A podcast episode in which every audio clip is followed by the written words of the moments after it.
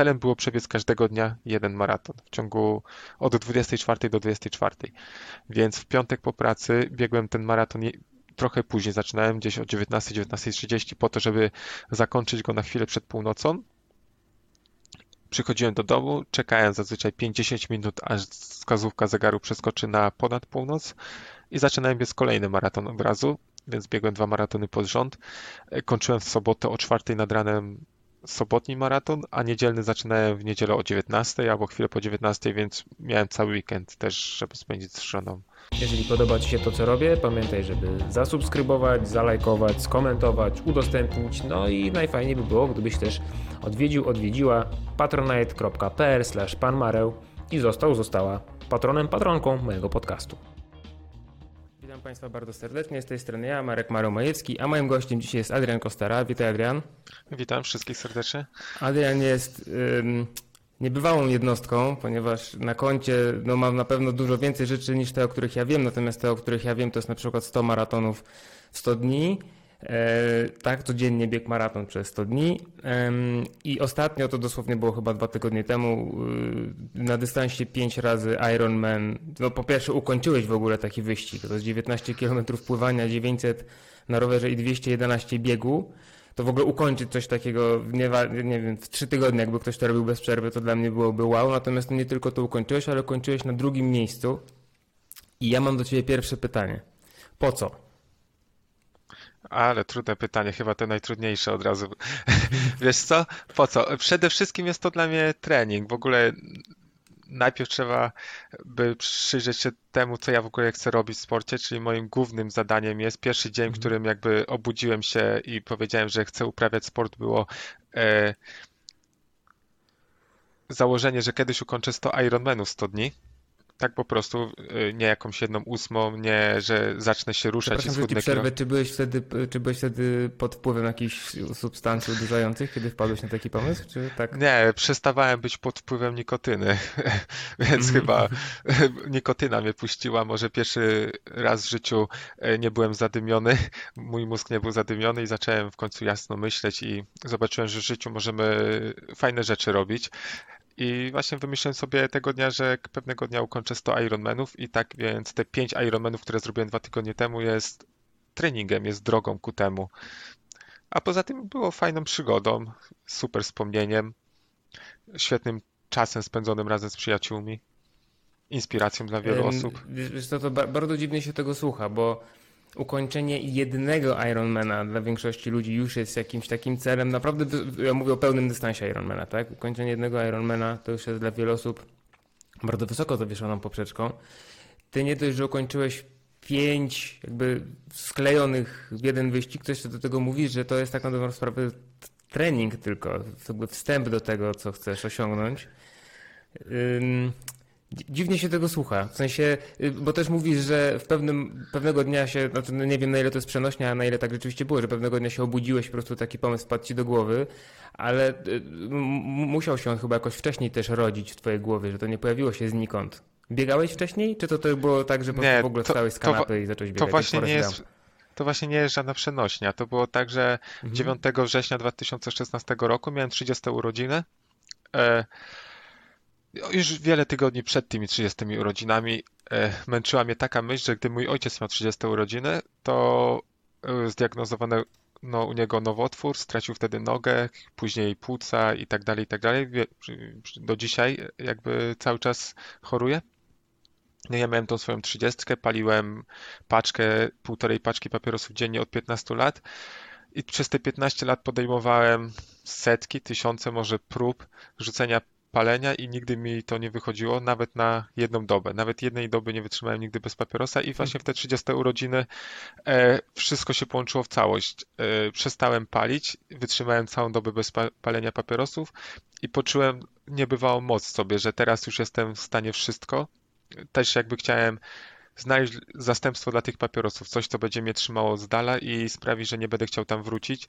Sport okazał się takim jakby układaniem e, wieży z klocków, Mhm. Że z każdym treningiem, z każdą poprawą formy, z każdym lepszym wynikiem na różnych dystansach coraz bardziej nielogiczne było wrócić, tak jakbym burzył y, wieżę, którą układałem od wielu lat. No i wtedy po prostu usiadłem sobie przy komputerze, zacząłem e, szukać czegoś. Nie wiem, od razu mnie tak tknęło, że chciałbym pobić jakiś rekord Guinnessa, ustanowić jakiś rekord Guinnessa, żeby to była taka wielka Mhm. motywacja. E, Zacząłem wertować te rekordy Guinnessa gdzieś tam w Google, e, szukać różnych zapytań i natrafiłem na Ironman Cowboy, który ukończył 50 triatlonów na pełnym dystansie w 50 dni. I na początku jeszcze nie wiedziałem, co to jest ten triatlon, Ironman i tak dalej. Zacząłem sobie wpisywać w Google, e, w YouTube. Obejrzałem pierwszy filmik z, to był Ironman Inspiration i już wiedziałem, że to jest to, co chcę zrobić. I pamiętam, że po dwóch dniach miałem tak urodziny, bo chyba urodziny wypadały w środku tygodnia, wyprawiane były w najbliższą sobotę, była impreza i tam była taka moja znajoma biegaczka i wtedy już jej powiedziałem, że e, wpadłem dwa dni temu na taki pomysł, że ukończę 100 Ironmanów 100 dni i nikt mi za Co bardzo na na początku... No, no, to się, no, wtedy mi się wydawało to takie trochę bardziej normalne. Nie spodziewałem się, Mhm. że przez pierwsze lata ludzie będą w ogóle nie rozumieli tego, Mhm. że będzie to dla nich to tak mega niedorzeczne. Dla mnie to było od początku takie zwyczajne. Znaczy nie tyle zwyczajne, że, że to jest coś To nie łatwego, była aż tylko taka wielka rzecz, y, jak się innym może wydawać, tak? tak, ja, ja od początku wiedziałem, że po prostu jedyne czego potrzebuję, a może to też dlatego coś takiego wielkiego sobie wybrałem, bo chciałem, żeby to było tak trudno osiągalne i żeby to trwało tak wiele lat, żeby na tak długo odciągnęło mnie od papierosów. Gdybym sobie wybrał, że chcę, e, nie wiem, nauczyć się czegoś na gitarze grać, to, to nie przeszkadzałoby mi w tym, żebym dalej palił. Gdybym Mhm. postanowił, że chcę maraton przebiec, to być może po pół roku, po roku bym przebiegł ten maraton i, i mój cel by był osiągnięty i bym wrócił do papierosów, a tak mam coś, co, Mm. e, co zablokowało jakby moje, co wpływa na moje życie przez wiele, wiele lat, co wymaga wiele lat skutecznych i konsekwentnych działań, żeby to osiągnąć i i to chyba na początku mi o to chodziło. Jakoś podświadomie to tak wybrałem, żeby to było tak trudne i i właśnie tak jak mówię, że ludzie tego nie rozumieli na początku, do dzisiaj reakcje są e, takie, a nie inne, ale dla mnie to było po prostu coś, co ja rozumiałem, że jedynie potrzebuję czasu, że z każdym rokiem będę kolejne etapy zaliczał i w końcu kiedyś to się uda, za 5, 10, może 20 lat. Wszystko to, co mówisz, e, rodzi tylko jeszcze więcej pytań w mojej głowie. E, Właśnie zaczynaj, zaczynając, zaczynając od tego, że. Znaczy to nawet nie pytanie, tylko takie trochę przemyślenie. Nie wiem, nie wiem co ty na ten temat myślisz, e, że właśnie to, że wymyśliłeś sobie taką ogromną liczbę tych, tych Ironmanów do zrobienia i że tobie się to nie wydawało aż tak wielką, aż tak wysoko zawieszoną poprzeczką jak innym, ale może właśnie ze względu na to, że w momencie, kiedy na to wpadłeś, to nawet do końca nie wiedziałeś, co to jest ten triatlon, co to jest ten Ironman. I to jest trochę tak, że jest takie powiedzenie, że jak jest coś niemożliwego do zrobienia, znaczy, teraz parafrazuję, bo nie pamiętam dokładnie, jak idzie to powiedzenie, ale że jak jest coś niemożliwego do zrobienia, to żeby dać to do zrobienia komuś, kto o tym nie wie, bo to po prostu zrobi wtedy, nie? Że może dlatego cię nie przeraziło, ponieważ nie, nie próbowałeś wcześniej, twoim celem nie był jeden Ironman, po którym, wiesz, potem cztery dni dochodziłeś do siebie, tylko od razu za cel postawiłeś sobie 100, to cię to nie przerażało może. E, trochę jest w tym racji, bo przede wszystkim ja nigdy nie miałem kontaktu ze sportem i nie znałem nikogo, kto by uprawiał kiedykolwiek sport. Nigdy o sporcie nie rozumiałem, nie wiedziałem w tym momencie w ogóle, jak się zapisywałem, że jest coś takiego jak biegi uliczne, że można wziąć sobie udział w maratonie. Ja myślałem, że po prostu są jakieś kluby, że się na maraton idzie na olimpiadę i nie wiedziałem w ogóle, że takie rzeczy istnieją. E, Nie znałem nikogo poza jakimiś tam chłopakami, którzy gdzieś tam czasami w piłkę grali, czy na siłownię chodzili. Nie, nie miałem ko kompletnie związku ze sportem, tak więc e, ja pamiętam e, pierwszy, pierwszy raz, jak pomyślałem o Iron Man i zauważyłem gdzieś tam, że to trwa od 10 do 17 godzin, to stwierdziłem, przecież to jest tak samo jak zwyczajny dzień pracy gdzieś na szklarni, czy gdzieś e, przerzucania, nie wiem, węgla na magazynie, że jest to do zrobienia tak po prostu, że to będzie ciężkie na pewno i w sumie teraz po tylu latach myślę, że jest wręcz odwrotnie, że wysiłek jest podobny, ale nie robi się tego przed przymusem, a z, z dobrej woli i z własnej woli i z chęcią i z radością. Czyli to jest jeszcze łatwiejsze niż praca, tak na dobrą sprawę.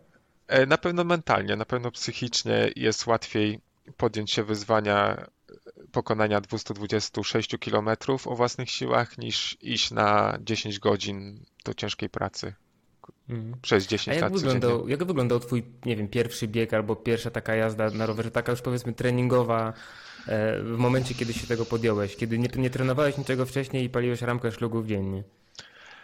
No, tego samego dnia, co w ogóle tego właśnie 9 września, kiedy to wszystko sobie obmyśliłem, mm, wyszedłem pobiegać tak spontanicznie. Nie miałem ciuchów, nie miałem butów do biegania. Miałem jakieś e, coś z typu trampki takie uliczne, konwersy.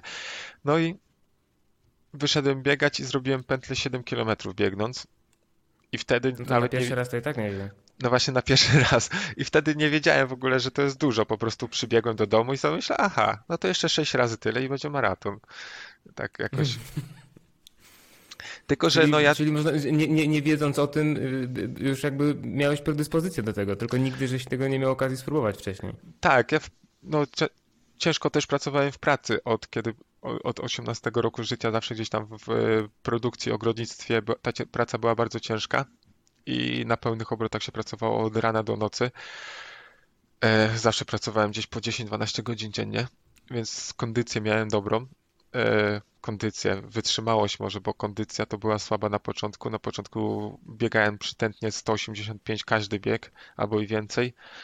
Po bieganiu kaszlałem przez 15 minut, albo nawet czasami i krew ustach mi się z powrotem pojawiała od tego kaszlu, więc na początku nie było e, właśnie kondycyjnie łatwo, ale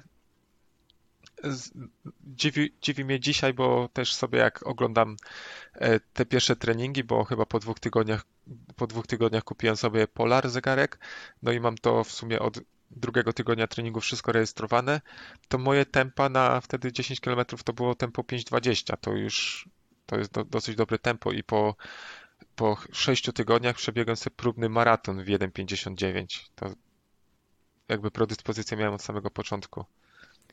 Zaraz, moment. Paliłeś przez 15 lat paczkę papierosów dziennie, nic nie biegałeś, nie jeździłeś na rowerze, nie miałeś nic wspólnego ze sportem i po kilku tygodniach biegania już biegałeś dychę w tempie 5,20? Tak, tak, no.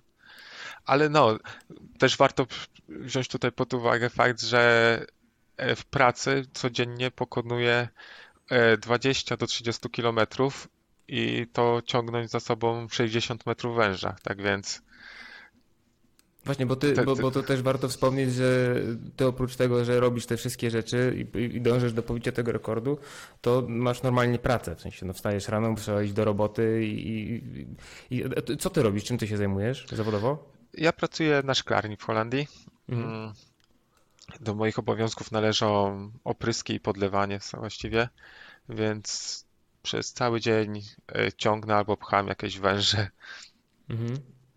Okej, czy no, no dobra, czyli jednak to też nie, nie przynajmniej nie praca siedząca za biurkiem, tylko jednak no, trochę ruchu miałeś, tylko po prostu innego rodzaju, ale tak czy inaczej, jak powiedziałeś, ten, czas 5.20, bo w sumie w pewnych bardzo drobnych aspektach moja historia jest dosyć podobna do twojej, ponieważ ja też e, od bardzo młodych lat paliłem papierosy i też to właśnie była mniej więcej paczka dziennie. Ja troszeczkę wcześniej się obudziłem, bo mniej więcej w wieku 20, tam powiedzmy 5-6 lat, chociaż też wcześniej wielokrotnie próbowałem rzucić. U mnie to wyglądało tak, że ja sobie zaplanowałem, że to nie było spontanicznie teraz, tylko ja sobie zaplanowałem od 1 stycznia, od nowego roku. To było jedyne noworoczne postanowienie, które mi się udało w życiu.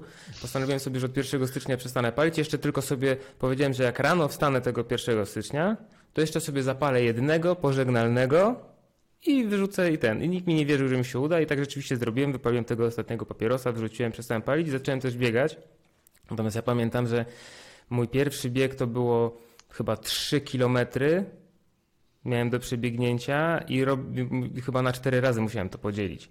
Więc tym bardziej jestem e, w ciężkim szoku, w wielkim podziwie, ale to też z drugiej strony tłumaczy, dlaczego no w relatywnie krótkim czasie, no bo to było 5 lat temu z tego, co e, dobrze zapamiętałem, w relatywnie krótkim czasie doszedłeś do formy, która pozwala ci przebiec 5 Ironmanów jakby ciągiem jednym tak, pod rząd.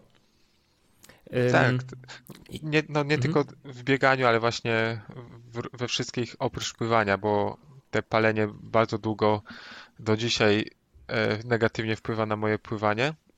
Ale na przykład rower. to się objawia? No Dlaczego akurat na pływanie, a nie na nic innego? E, to, to, to nie wiem dokładnie. Chodzi o płuca, o oddychanie, o sposób, w jaki ja oddycham mm, i jakby panikę jakąś taką wewnętrzną w głowie. Ciężko Mm. mi jest to wytłumaczyć, ale jak pływam, to bardzo często e, gubię się w oddychaniu, że jak mam, jest, mam głowę pod wodą, to mam psychiczną blokadę, żeby wydmuchać powietrze, albo odwrotnie, Mhm. kiedy mam głowę nad wodą, to coś mi się blokuje, że nie jestem w stanie złapać oddechu i wtedy e, zachłystam się wodą i potrzebuję paru chwil na odpoczynek i Mhm. za, praktycznie każde moje dłuższe pływanie kończy się kilkoma takimi postojami na zachłyśnięcie się i otrząśnięcie się, a im Mhm. częściej się to zdarza, to tym częściej znowu boję się, że za chwilę to się pojawi.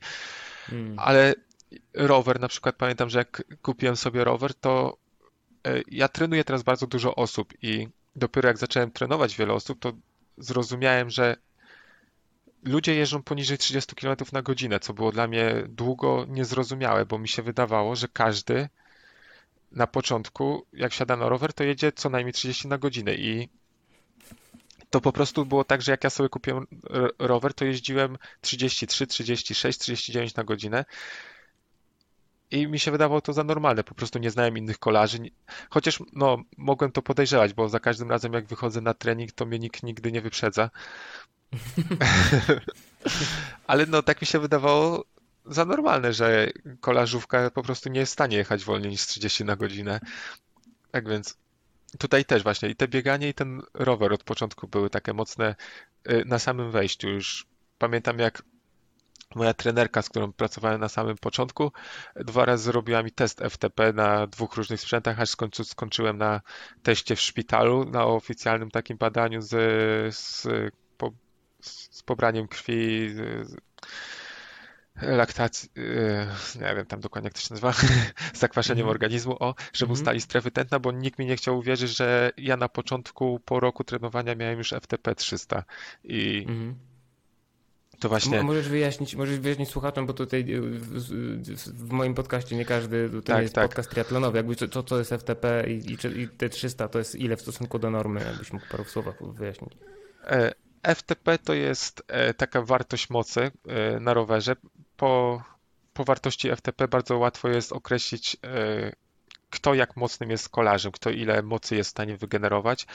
FTP w tym teście, który ja robiłem, to jest moc, którą jestem w stanie utrzymać przez 20 minut. I przeciętny kolarz jest w stanie taki początkujący, których ja ludzi trenuję, to zaczynają od wartości pomiędzy 130 a 180. Po roku, po dwóch latach trenowania te wartości są pomiędzy 180 a 250. Dobrzy kolarze mają tak od 250 do 300 i bardzo dobrzy od 300 w górę. To jeszcze by trzeba tam dużo więcej skomplikowanych Mhm. informacji podać, ale nie chcę zagłębiać, bo to jeszcze można przeliczać Mhm. na wagę, mas na masę zawodnika. No to ja zacząłem już jakby od początku od takiej skali mm, dobry, pomiędzy dobry a bardzo dobry kolarz. Mhm. Hm. Kurczę, to, strach pomyśleć, co by się stało, gdybyś nie palił nigdy papierosów i gdybyś odkrył ten sport, nie wiem, w wieku 18 albo 19 lat. To by nie było 100 Ironmanów, tylko 200. Tak, na pewno. Nieraz się nad tym zastanawiałem, że właśnie wiele straciłem nie od te, dzięki, przez to, że nie zacząłem trenować sportu prędzej, że e, pływania szczeg szczególnie jakbym od dziecka mógł pływać, to dzisiaj e, byłbym już trzeci na Mistrzostwach Świata w podwójnym Ironman i pierwszy na pięciokrotnym. Mhm. Hm. Em, Wiesz co, za- zadam Ci może jedno z pytań od y, słuchaczy. Tutaj trzy osoby pytały mniej więcej o to samo, więc tutaj mm, Krasus, Biec Dalej, Maciek Małek i Marcin Chłodniuk pytają, jak wygląda żywienie. Tutaj mi się bardzo podobało to, w jaki sposób Krasus to napisał. Żywienie w czasie tak, takich pojebanych zawodów, a także dieta codzienna. Jak wygląda żywienie, jak jedziesz właśnie, powiedzmy teraz mia- miałeś te pięć Ironmanów pod rząd, no to raczej nie jest tak, że zatrzymujesz się na schabowego i ziemniaczki. Jak, jak ty się w trakcie takiego wyścigu odżywiasz? E, pierwsze dwa dni e, już robiłem wiele takich wyzwań podobnych czasowo, które trwały 3 do 7 dni. I pierwsze dwa dni jestem w stanie wytrzymać wyłącznie na produktach sportowych, na żelach. Ja korzystam z Marten, bo to są jakby najbardziej, najlepiej przyswajalne dla naszego żołądka żele, dla mnie bynajmniej. I izotoniki, woda mhm. i, i elektrolity. I nic więcej nie używam. Nie jem żadnego innego jedzenia. Przez dwa dni jestem w stanie hmm. tylko na tym y, wytrzymać i czuję się bardzo dobrze. Szczególnie, że jest to pierwszy etap pływanie i kolarstwo. I dzięki temu nie muszę się zatrzymywać na rowerze. Y, support team podaje mi co wyznaczone tam y, ilość okrążeń. Najczęściej jest tak, że naj, okrążenia tutaj trwały chyba około 15 do 20 minut na tych zawodach, co ja teraz robiłem i przejeżdżam przez strefę, krzyczę do nich następny żel i za następne kółko ktoś mi podaje żel, albo ktoś mi podaje bidon, albo ktoś mi podaje elektrolity i jestem w stanie tak mhm. cały rower zrobić, 900 km.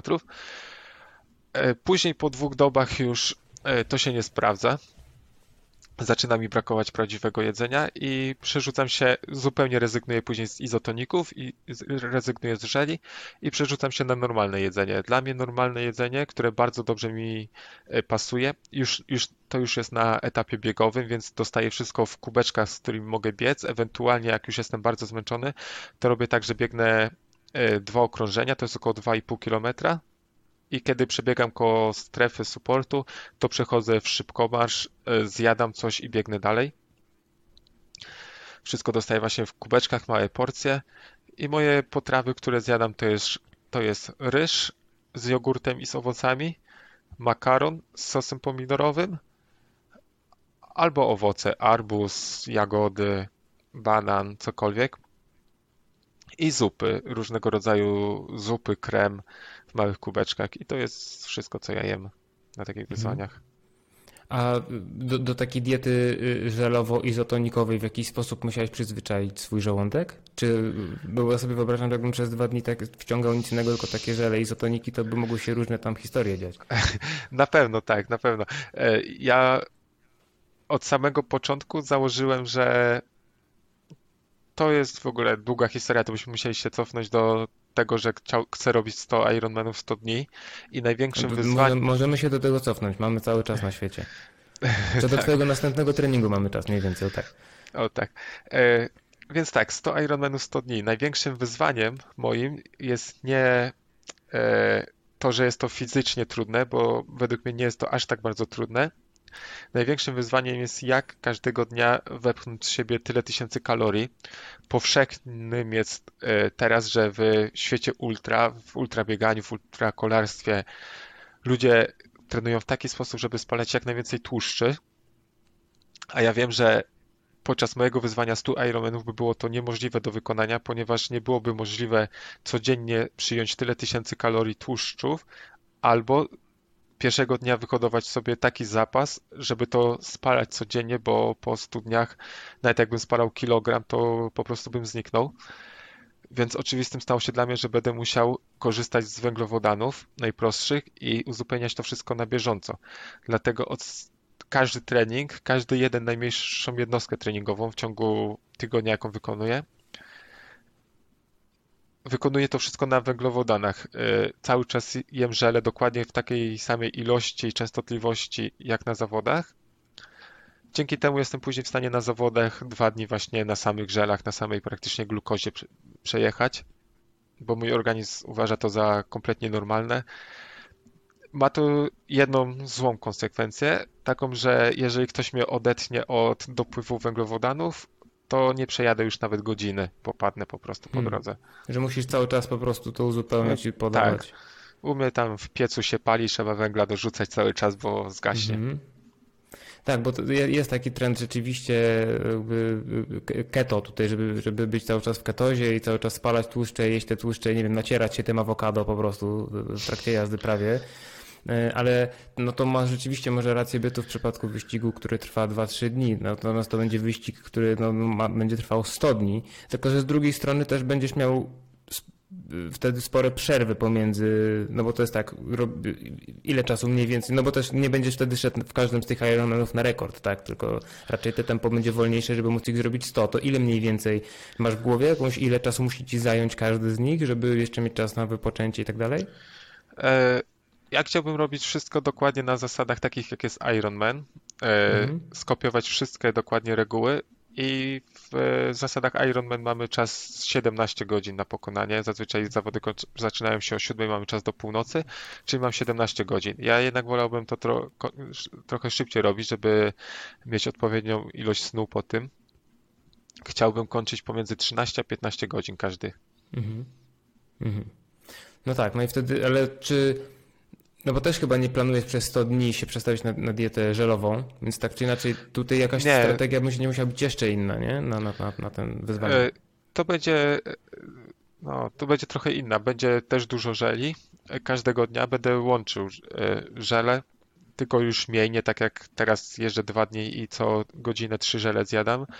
E, to raczej będzie jeden żel na godzinę, na dwie godziny, łączony właśnie z ryżem, z jogurtem, z owocami i będzie trzeba też trochę tłuszczy, e, najlepiej w takich momentach pomiędzy konkurencjami, gdzie mhm. żołądek trochę odpoczywa bardziej. Mhm. Mm. Notabene jeszcze tu mogę dodać, że mhm. E, w tym roku właśnie Ironman Cowboy, y, na którym się inspirowałem, skończył, ukończył zadanie 100 Ironmanów 100 dni, czyli dokładnie to, co ja chcę zrobić. Y, z tym, że on właśnie teraz y, się dowiedziałem, mm, nie poradził sobie właśnie jakby z tą kwestią jedzenia i on się wspomagał wlewami dożylnymi, bo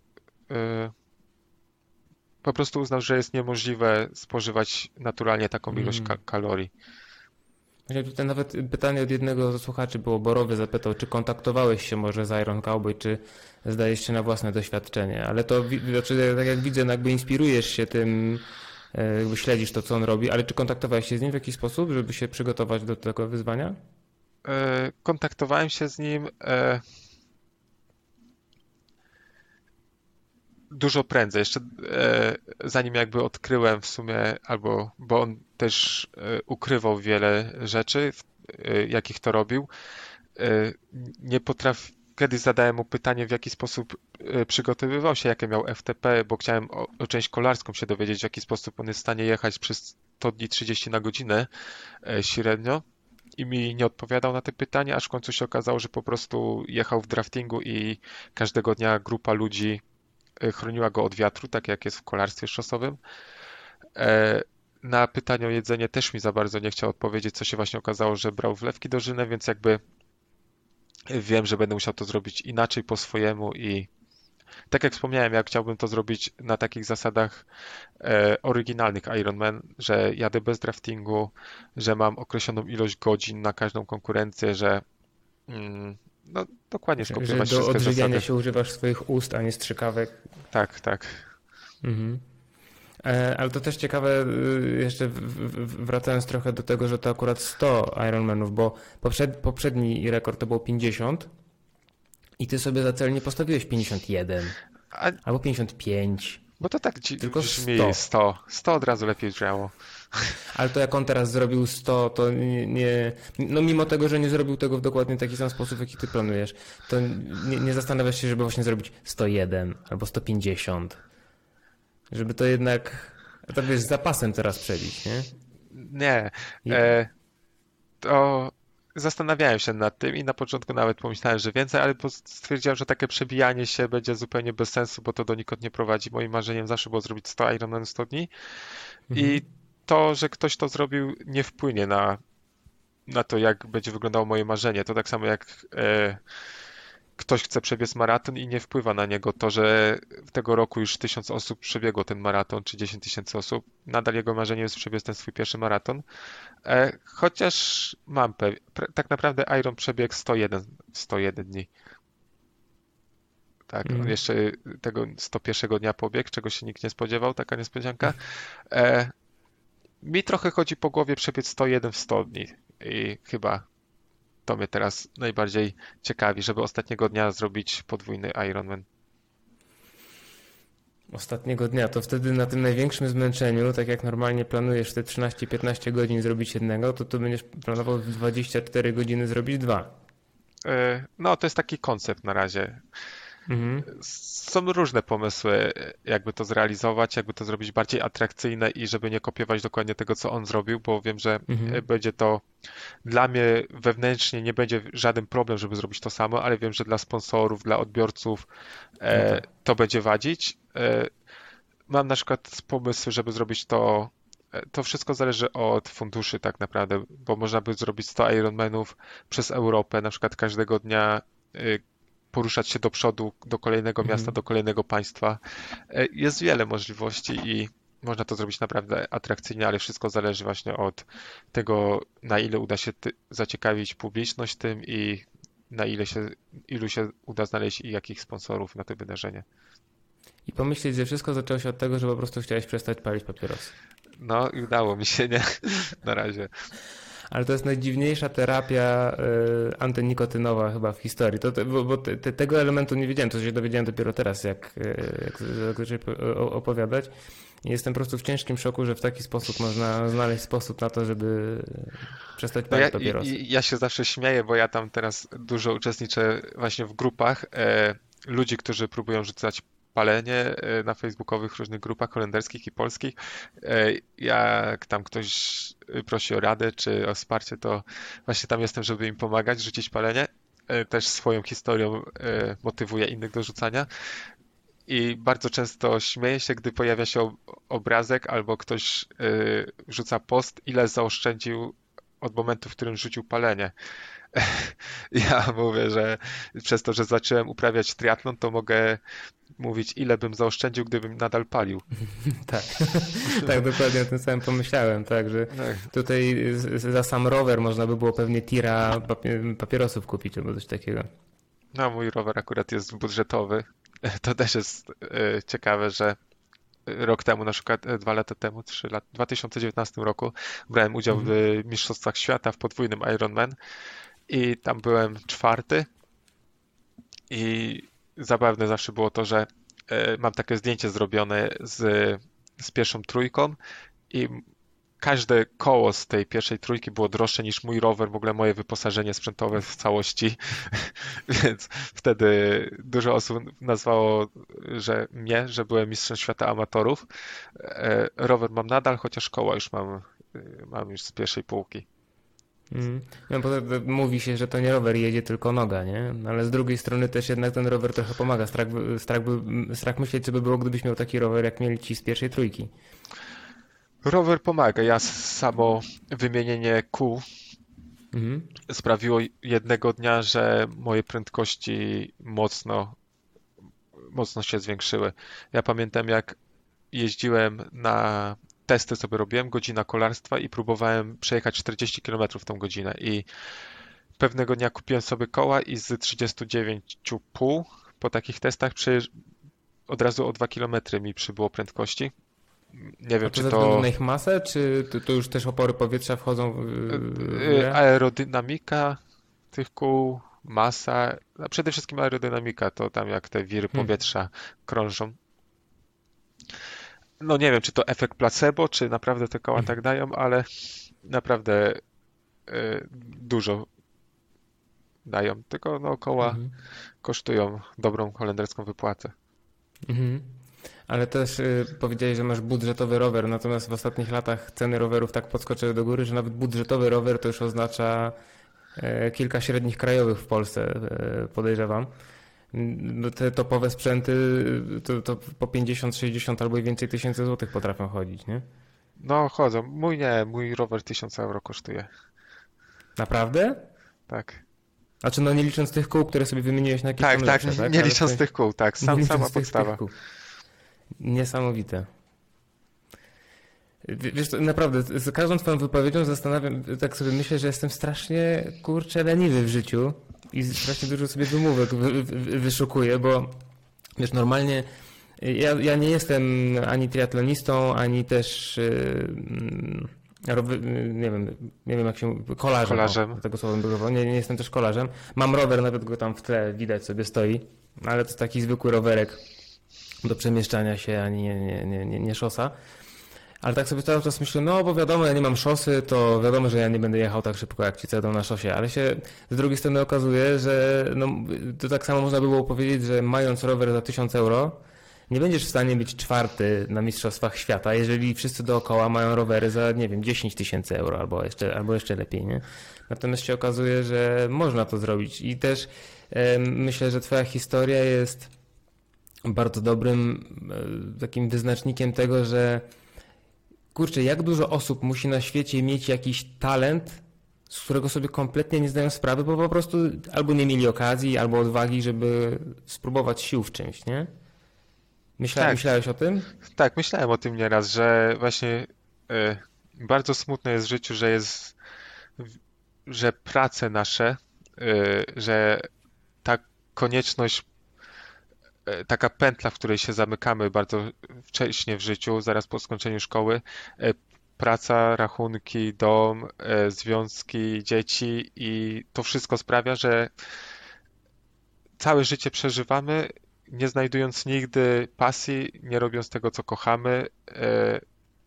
I właśnie to jest jedna z rzeczy, bo tak naprawdę na początku zacząłem sobie tylko myśleć tak bardzo egoistycznie o tym, że chciałbym zrobić 100 Ironmanów i koniec, ale z czasem y, zobaczyłem dużo więcej możliwości, w tym dużo więcej pozytywnych rzeczy, które ja mogę przekazywać ludziom, bardzo dobry feedback, bardzo piękny feedback zawsze dostaję od ludzi, bardzo dużo osób inspiruje, dostaję mnóstwo wiadomości, e, że kogoś zainspirowałem i teraz to wykorzystuję już właśnie w ten sposób, że chcę wszystkim przekazać, już nie tylko e, jeżeli chodzi o sport, o w ogóle o życie w ogóle, chcę wszystkim pokazywać tym, co robię, że każdy z nas może po pracy, nawet przychodząc bardzo zmęczony, e, znaleźć czas na hobby, na, i to nie musi być sport, to może być e, rozwój w jakimkolwiek kierunku, że każdy z nas może, mm, tak jak ja, ja mam, ja o 4.40 rano wstaję,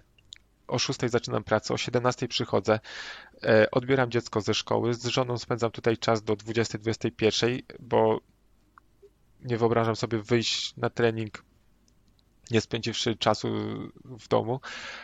O 21 wychodzę na trening, wracam o 22-23 i śpię 5 godzin i znowu idę spać. No oczywiście nie codziennie, czasami muszę odespać 8 godzin.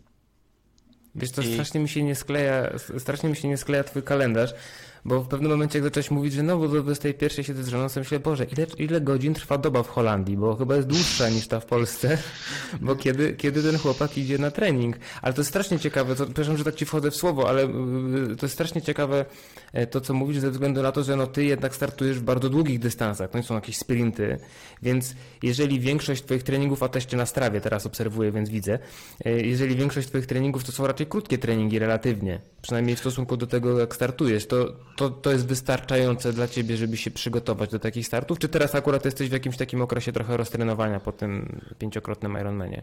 Teraz jestem w okresie odpowiadania na wiadomości, maile, mhm. zapytania sponsorskie i tak dalej.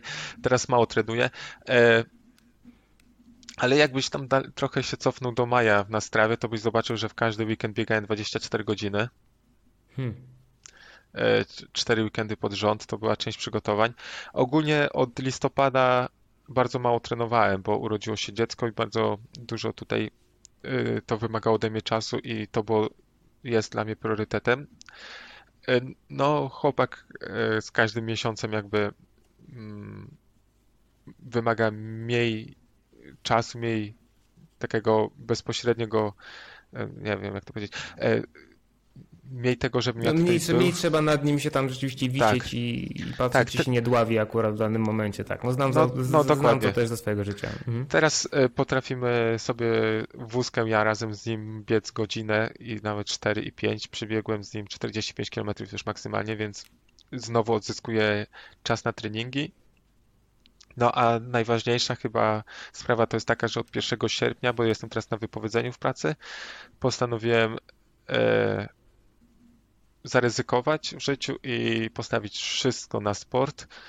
E, trenuję ludzi, e, przez wiele lat się do tego szkoliłem, trenuję ludzi, układam diety razem z żoną, szukam sponsorów, e, będę coraz więcej działał na social media, będę prowadził kanał na YouTube i moim celem jest cały ten czas, który do tej pory poświęcałem pracy, przełożyć na trening, na odpowiednią regenerację po treningu, na trenowanie innych osób i w ten sposób dużo lepiej jakościowo przygotowywać się do kolejnych zawodów i robić więcej wyzwań każdego roku. No właśnie, a propos regeneracji, bo tak jak powiedziałeś, wielu, przez większość dni podejrzewam, wygląda to tak, że właśnie śpisz po 4-5 godzin, a przy takim reżimie treningowym, jaki ty masz, bo trenujesz podejrzewam codziennie e, w jakimś stopniu, to bo okej, okay, okazało się zupełnym no, przypadkiem tak na dobrą sprawę. Pierwszy raz poszedłeś biegać, poszło spoko, przebiegłeś 7 km, nie był wielki problem. Później bardzo szybko jakby ta sprawność ci podskakiwała.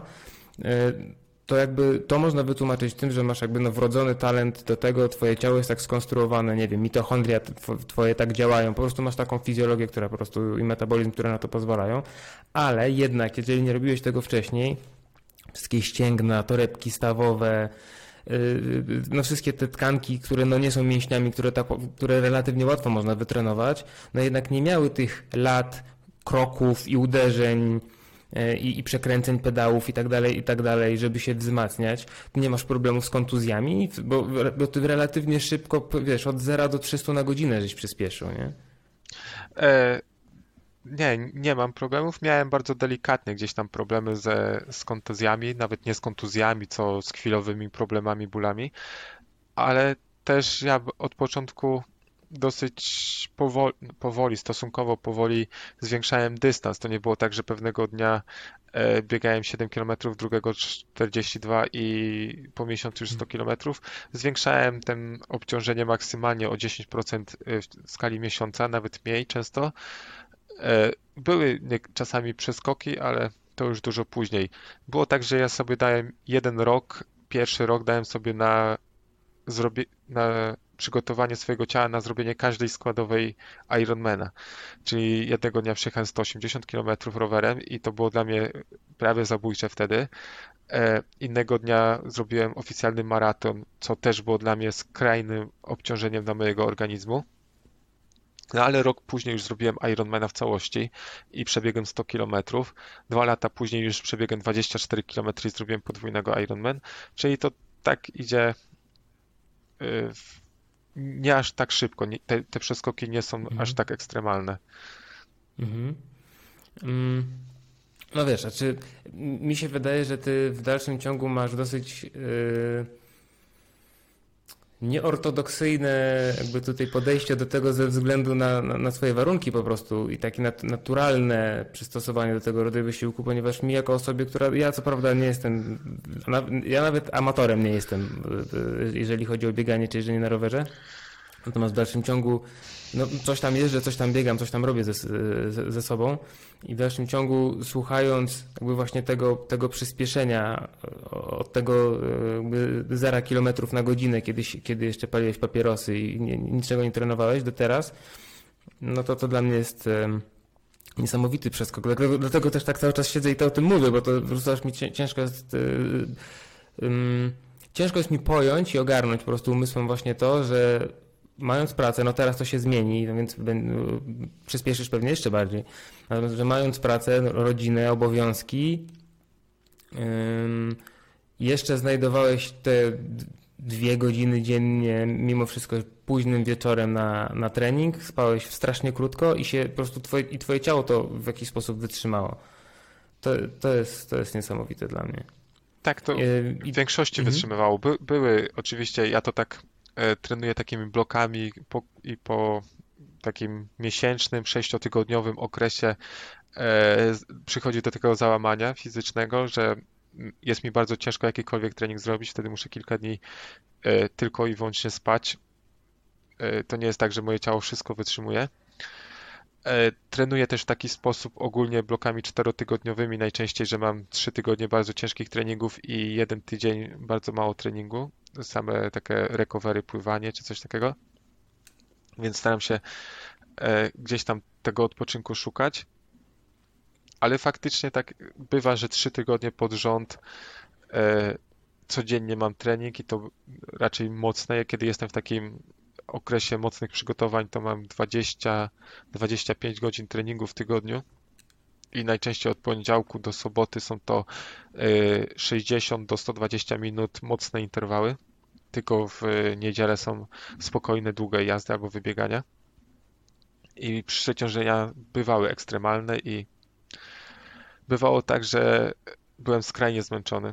Ale jednak moje ciało to wytrzymuje, tak, tak jak mówię, gdzieś tam y, mam coś w sobie, gdzieś tam w DNA schowane mm. na pewno ale chciałbym zaznaczyć, że nie polecam. To też, tak jak mówię, że to jest ortodoksyjny sposób i to nie jest optymalne. Ja wiem, że y, teraz ktoś, kto może tego słuchać, sobie może pomyśleć, że e, zwiększy, że, że, że trenuje za mało, że e, śpi za dużo. Nie polecam, naprawdę nie polecam, bo ja to wszystko zrobiłem dlatego, że wiedziałem, że pewnego dnia, jeżeli wystarczająco długo wytrzymam, e, będę mógł rzucić pracę i, i to mi się zwróci. E, na szczęście wytrzymałem do tego dnia, bo też mogło być tak, to było ryzyko i mogło być tak, żebym do dzisiaj nie wytrzymał tego obciążenia po prostu. Mhm.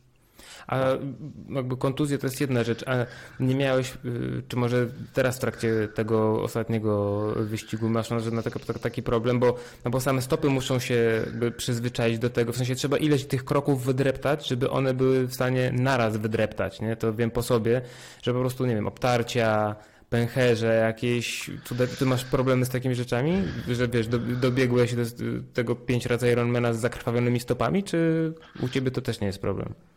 Tym razem miałem e, pęcherze. Normalnie nie mam, normalnie nie mam takiej rzeczy. Teraz była droga hmm. bardzo ciężka, była tam kamyki, jakieś dziury w asfalcie i to było trudne trochę.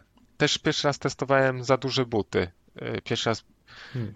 E, próbowałem biegać w zbyt dużych butach i to chyba też powodowało obtarcia. Do tej pory miałem te buty ciasno i nawet jak były mocno ściśnięte, trochę niewygodnie było, ale nie miałem nigdy obtarć z tego a teraz miałem. No i co? No zęby zacisnąłem i biegłem. E, mhm. Jestem, ja też mam taką zdolność, że jestem w stanie wytrzymać bardzo dużą ilość e, bólu i bardzo i, dużą ilość e, czynników, które utrudniają bieganie. To tak zaczęło się od mojej mhm. pracy. Ja jak pracuję na szklarni, to idę pracować na dwór, kiedy pada, albo kopać w ziemi, kiedy jest mróz.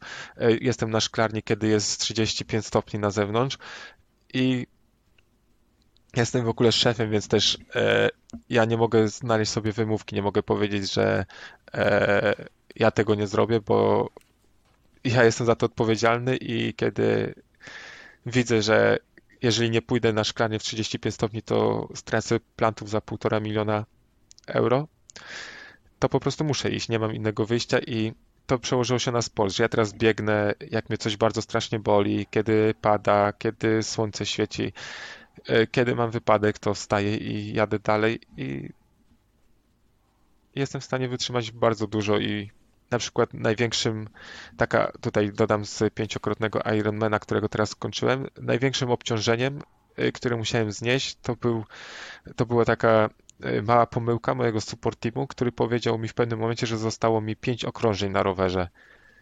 I 5 okrążeń, czyli około 100 minut roweru, więc ja zacząłem mocno przyspieszać, bo stwierdziłem, że jestem w stanie teraz wybić się jeszcze na tych pięciu okrążeniach na pierwszą pozycję i zejść z roweru pierwszy.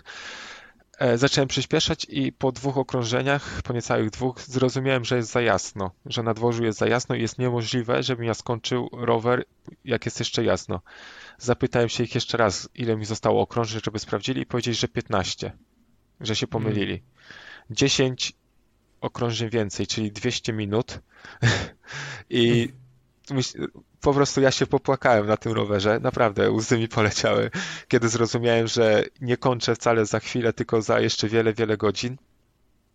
I to są właśnie te takie rzeczy, z którymi e, w ultra trzeba sobie radzić. Odciski, odparzenia, e, różne bóle pleców, barków, zmęczenie, senność, ale właśnie też takie psychiczne błędy i moją siłą jest radzenie sobie z tym wszystkim.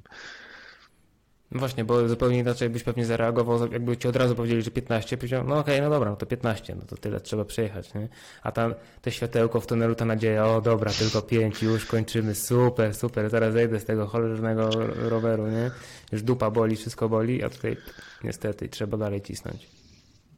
No, te psychiczne, psychiczne obciążenia w ultra, w jakimkolwiek ultra są dużo bardziej niebezpieczne niż wszystkie fizyczne problemy.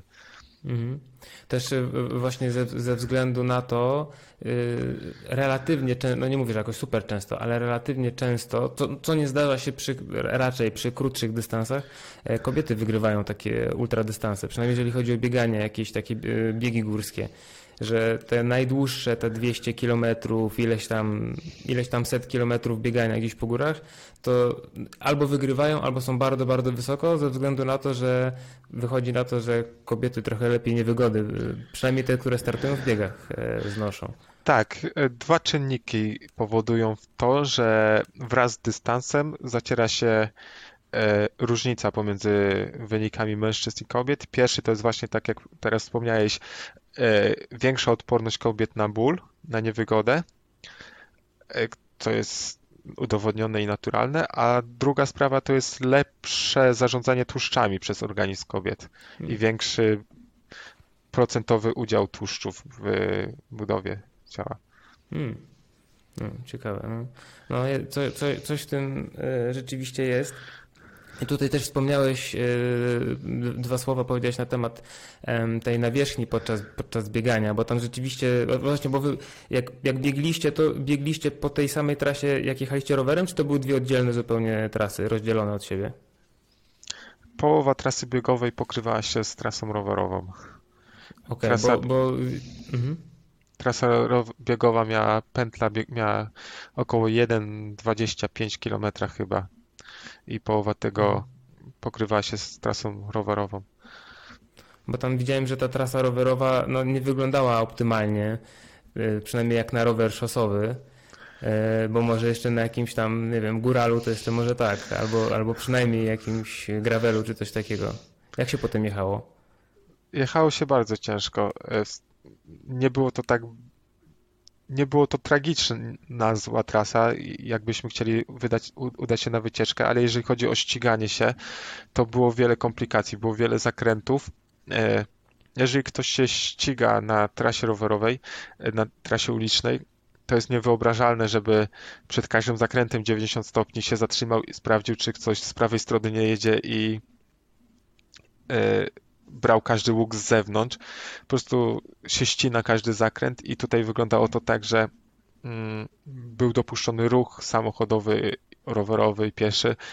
E, nie był wstrzymany, więc było niebezpiecznie. Nie był to duży ruch tych samochodów, rowerów nie było stosunkowo dużo, rzadko się pojawiały, ale jak się już pojawiały na tej wąskiej trasie, to powodowały wielki harmider i dużo problemów. Mi się raz zdarzyło, że jechałem 3 km, około 15 km na godzinę za autem, bo nie było jak go wyprzedzić. E, zdarzyło mi się, że jak ścinałem łuk w pewnym momencie, to z naprzeciwka wpadłem na kolarza. E, samochód mnie trochę przyciął też. E, były momenty, gdzie ulica była tak najeżona dziurami, że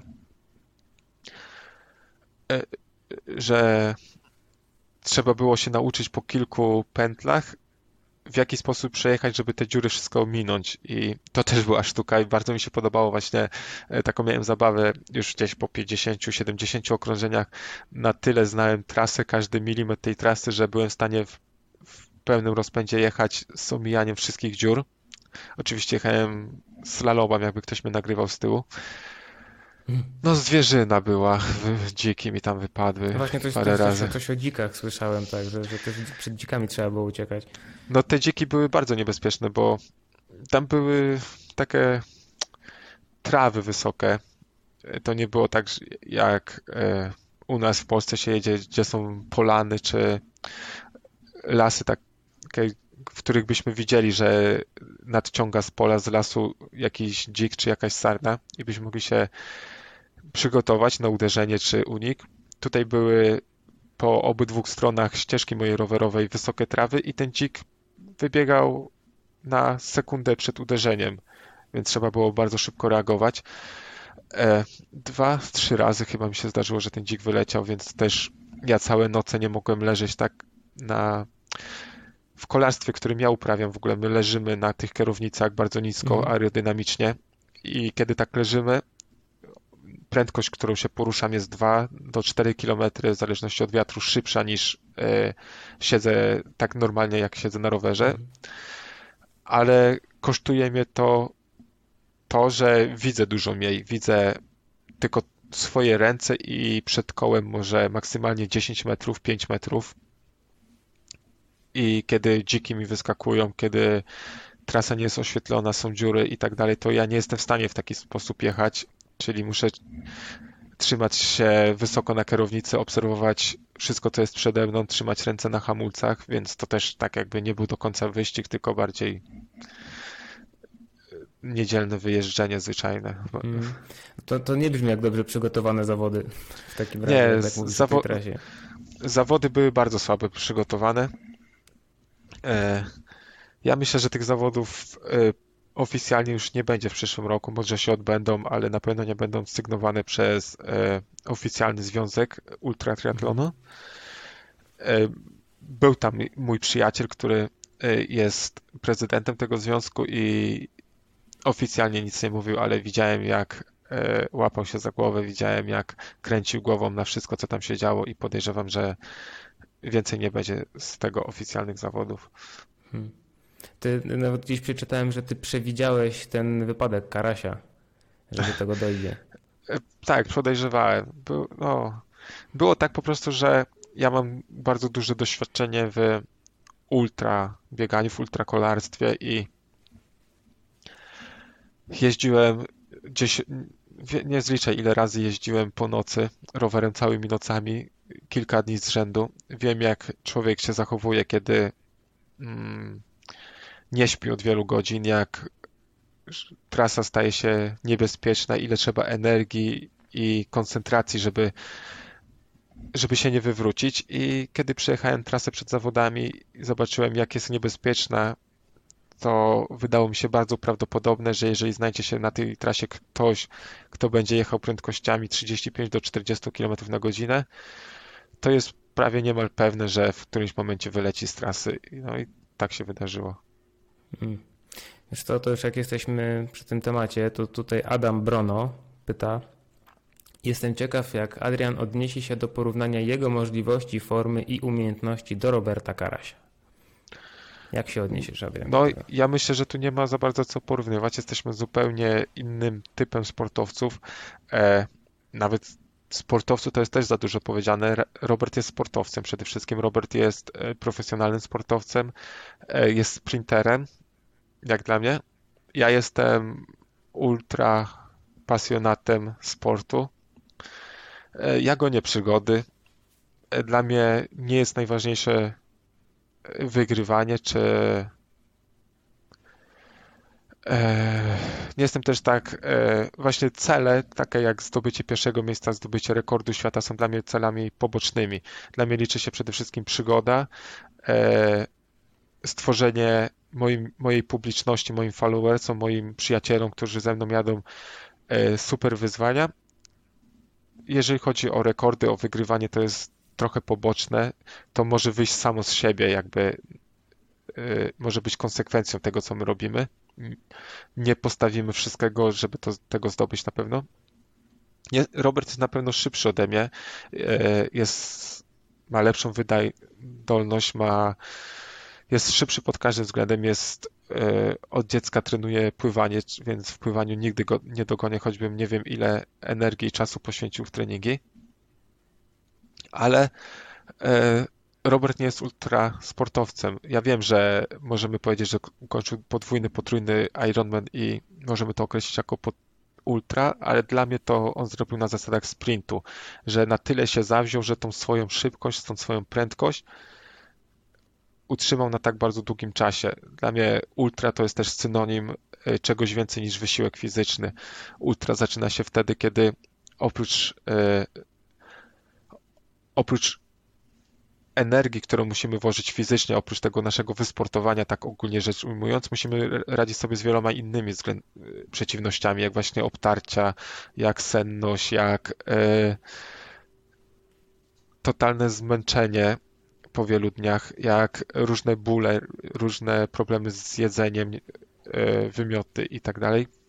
Tego jest mnóstwo, tu można wymieniać tyle czynników i jestem pewny, że w momencie, kiedy e, nabierze trochę doświadczenia i będzie umiał sobie radzić z tymi wszystkimi przeciwnościami, jak właśnie też niewyspanie, e, koncentracja, to będzie w stanie osiągnąć wszystko. Mhm. To też ciekawie mi się słucha tego, co mówisz, bo mówisz o Robercie jako o sprinterze, gdzie z kolei ja właśnie słyszałem inne opinie, że właśnie ze względu na to, że mm, startuje raczej właśnie w zawodach takich długich ultra i dystansach, a nie powiedzmy po prostu w Ironmanie, tak? Jeden Ironman, jedna jakby odległość e, Ironmana. E, to tak, takie sformułowanie takimi z prawdziwymi prosami, w sensie z tymi osobami, które się ścigają tylko na tym dystansie jednego Ironmana i tam jakby celują w możliwie jak najlepszy wynik na tym jednym konkretnym dystansie to, że właśnie, że on jest takim ultrasem, tak, że on jakby miał wystartować w pojedynczym Ironmanie, no to na to jest za wolny. Natomiast z, twojego, z twojej perspektywy to właśnie on jest sprinterem, a nie ultra, więc te, te granice są bardzo ruchome i to też dużo zależy od punktu widzenia i tego, jaki, na jakich dystansach samemu się startuje, widzę. Tak, powiem Ci dla porównania bieg na 100 km. Dla Ciebie mhm. pewnie jest biegiem ultra, prawda? To jest dla mnie dwa razy ultra bieg. Nawet. Tak. E, ludzie biegają 100 km tempem 3,45 na godzinę. Co ty myślisz? Myślę o tym, że to nie są ludzie. Sprinterzy, prawda? No, nie, nie, nie. Znaczy, no, zdaję sobie sprawę z tego, że są ludzie, którzy takie rzeczy potrafią robić, natomiast ja o takich ludziach tylko czytam w internecie i, i tyle. No.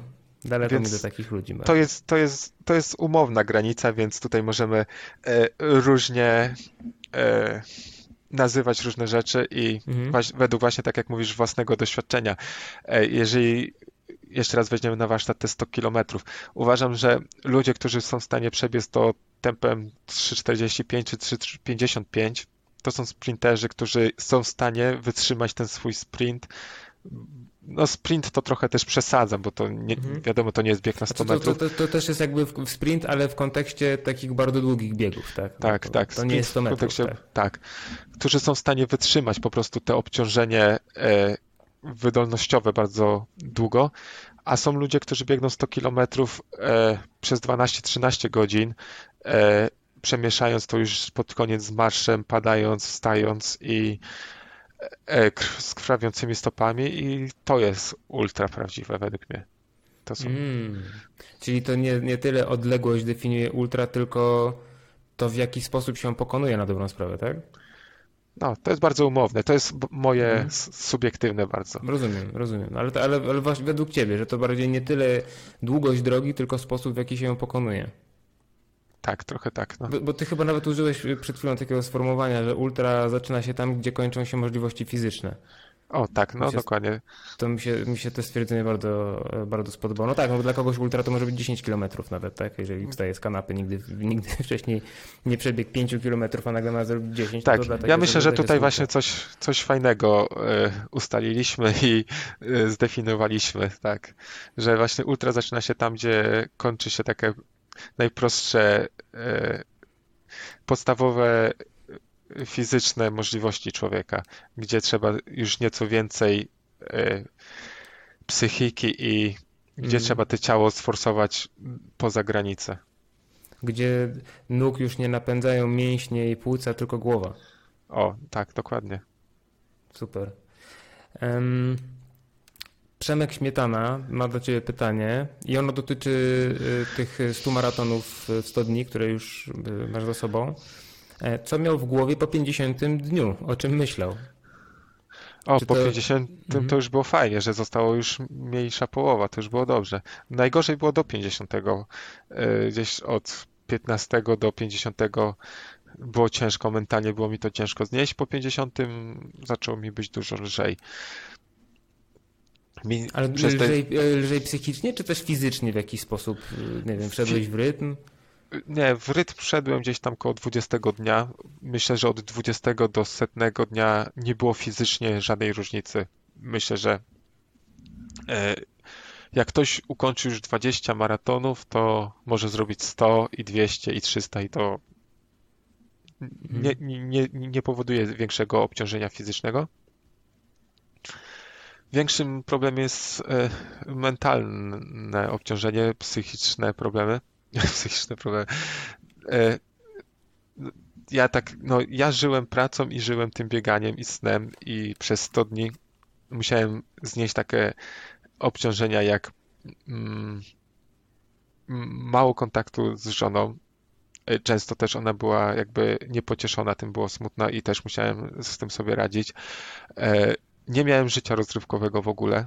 Nie oglądałem telewizji, nie chodziłem do kina, nie chodziłem do restauracji, nie czytałem książek, nie robiłem nic poza po prostu praca, bieg i sen. Wiesz co, przez ten cały czas, jak mówimy o tym, mi do, dopiero teraz do mnie dotarło, że w czasie tych studni, kiedy biegłeś te 100 maratonów, to ty normalnie rano wstawałeś do pracy.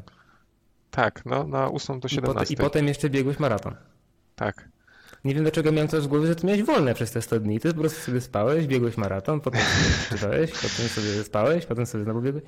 A ty jeszcze chodziłeś do pracy. I przy okazji jeszcze odpowiedziałeś na pytanie Marty Pomianowskiej, która, która pyta, jak wygląda życie prywatne w czasie 100 maratonów, 100 dni, czy ono istnieje. No ale to właśnie odpowiedziałeś, że nie bardzo.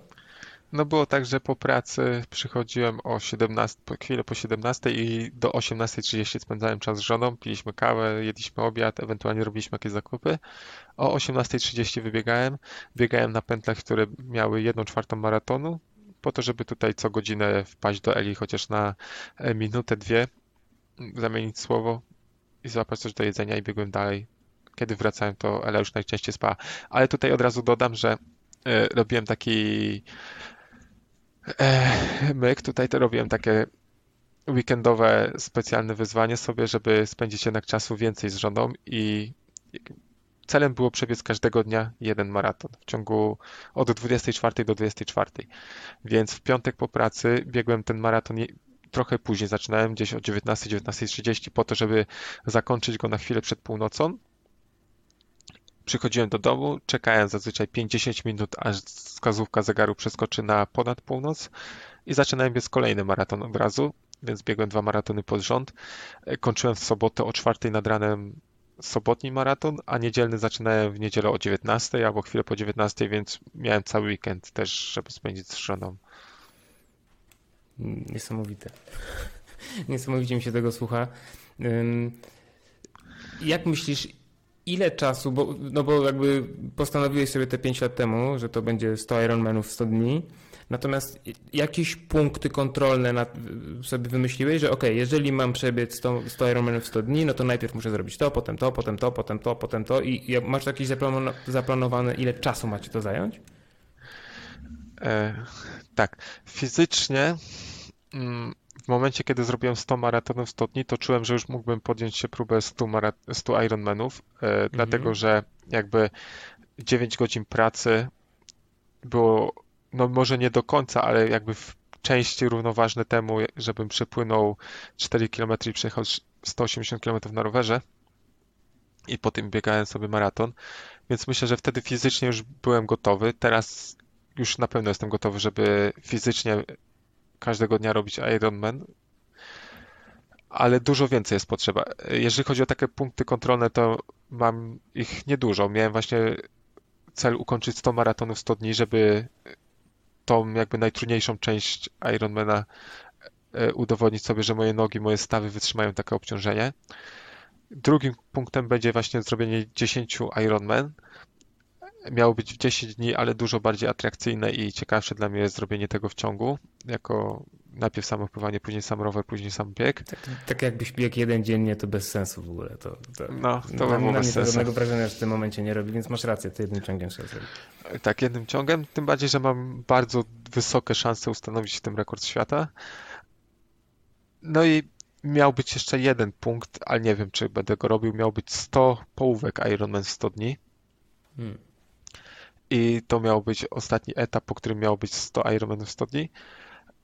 Ale dużo teraz największym, no może nie problemem, co wyzwaniem dla mnie jest e, zorganizowanie wszystkiego wokół, bo 100 Ironmanów 100 dni właśnie e, to już nie może być tak jak 100 maratonów 100 dni, że ja będę chodził do pracy i po pracy będę to sobie robił, tylko muszę nie pracować przez dni, nie pracować przez 100 dni, nie pracować przez 100 dni to jest e, nie mieć przychodów, a musieć opłacać rachunki przez mhm. ponad 3 miesiące, więc potrzebuję bardzo dużego zaplecza finansowego do tego.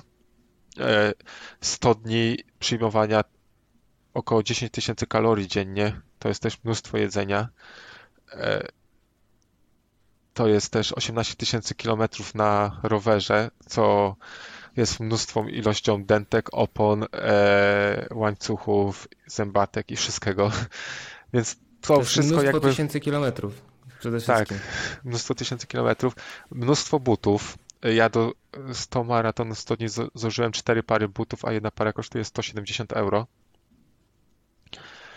Więc to są olbrzymie kwoty i żebym się tego podjął, potrzebuję y, dużych sponsorów, potrzebuje, żeby mieć dużych sponsorów, potrzebuje dużej publiczności i to jest to, czym teraz się między innymi zajmuję. Właśnie robię kolejne wyzwania, próbuję robić te wyzwania, żeby były bardzo ciekawe dla mnie, ale też by, żeby były atrakcyjne e, publicznie, żeby przyciągały mm, spojrzenia e, followersów i dużo lajków. I liczę, że za jakiś czas po prostu, jeżeli będę konsekwentnie, uczciwie to robił i pozostanę sobą, bo też e, ludzie mnie lubią za to po prostu, jaki ja jestem, nie do końca za to, jakie, jakie rezultaty sportowe osiągam. I wierzę, że jeżeli będę konsekwentnie podążał tą ścieżką, jeżeli się nie zmienię i będę robił kolejne wyzwania, to po prostu popycham kulę śniegową, która pewnego dnia e, będzie na tyle duża, że będę mógł podjąć wyzwania 100 Ironmanów 100 dni. Mm balon pękł. Ale a ten, e, a ten deadline masz jakoś przygotowany? Właśnie, że to będzie za rok, za dwa, za pięć? E... Jakoś masz w głowie, jakoś ci się rodzi. Znaczy, no wiadomo, że to zależy od bardzo wielu czynników, właśnie chociażby od tych sponsorów, o których mówisz, to jest tak nie do końca teraz możliwe do przewidzenia, ale tak mówię teraz tylko i wyłącznie w kontekście Twojego przygotowania, nie? Czy to mogłoby się rzeczywiście odbyć już teraz, gdybyś miał to wszystko, czy jeszcze potrzebujesz tam ileś czasu? E, gdybym mógłbym podjąć się tego teraz, jednak by było to właśnie e, niezyskowne dla mnie, nawet niezyskowne mm. to jest za dużo powiedziane, dużo, bardzo stratne, bym musiał, nie wiem, kredyt olbrzymi wziąć, mm. żeby to zrobić. Jeżeli chodzi o daty, na początku miałem datę przygotowaną 2023 i to było to była data, którą nakreśliłem 9 września 2016, czyli w ten dzień, w którym w ogóle wymyśliłem sobie 100 Ironmanów 100 dni. 2023 e, jest nadal realną, chociaż pandemia e, COVID trochę poprzesuwało mhm. wszystko. Cały rok treningowy straciłem. Rok temu powinienem zrobić 5 Ironmanów, a w tym roku powinienem zrobić 10 Ironmanów, a teraz jestem jeden rok do tyłu z tym wszystkim. Nie wiem, nadal myślę o roku 2023. Jest to najbardziej realne. Mhm. Właśnie, bo w zeszłym roku zamiast y, tego 5 razy Ironman, to ten duatlon zrobiłeś, gdzie zamiast y, pływania też biegłeś, tak? To, to Dwa to... razy. Dwa razy, tak. Było tak, że te zawody, w których teraz brałem udział, pięć razy Ironman, miały się odbyć w czerwcu zeszłego roku. Ja razem z teamem już mieliśmy urlopy poszykowane, wszystko było przygotowane. Kiedy zawody odwołali, więc nie chcieliśmy zużyć tej energii, tych urlopów, tego sprzętu, bo też jed, każdorazowo, kiedy ja mam zrobić takie wyzwanie, inwestuję mnóstwo pieniędzy, które są już jakby nie do odzyskania.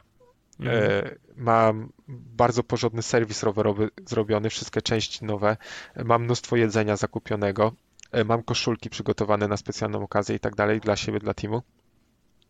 Więc zrobiliśmy prywatne wyzwanie. Miało być dokładnie to samo, miało być e, to samo co w Colmar, czyli 5 razy Ironman ale że wtedy nie można było nigdzie pływać, wszystkie baseny były zamknięte i nawet wszystkie jeziora tutaj były odgrodzone, żeby na plażach się ludzie nie spotykali, to zamieniłem 19 km pływania na 60 km biegania i w ten sposób zrobiłem najdłuższy duatlon, jaki kiedy ktokolwiek zrobił. To było 60 km biegu, 900 roweru i 211 km biegania znowu. A natomiast w listopadzie kiedy ponownie te zawody nie doszły do skutku i to na Hmm.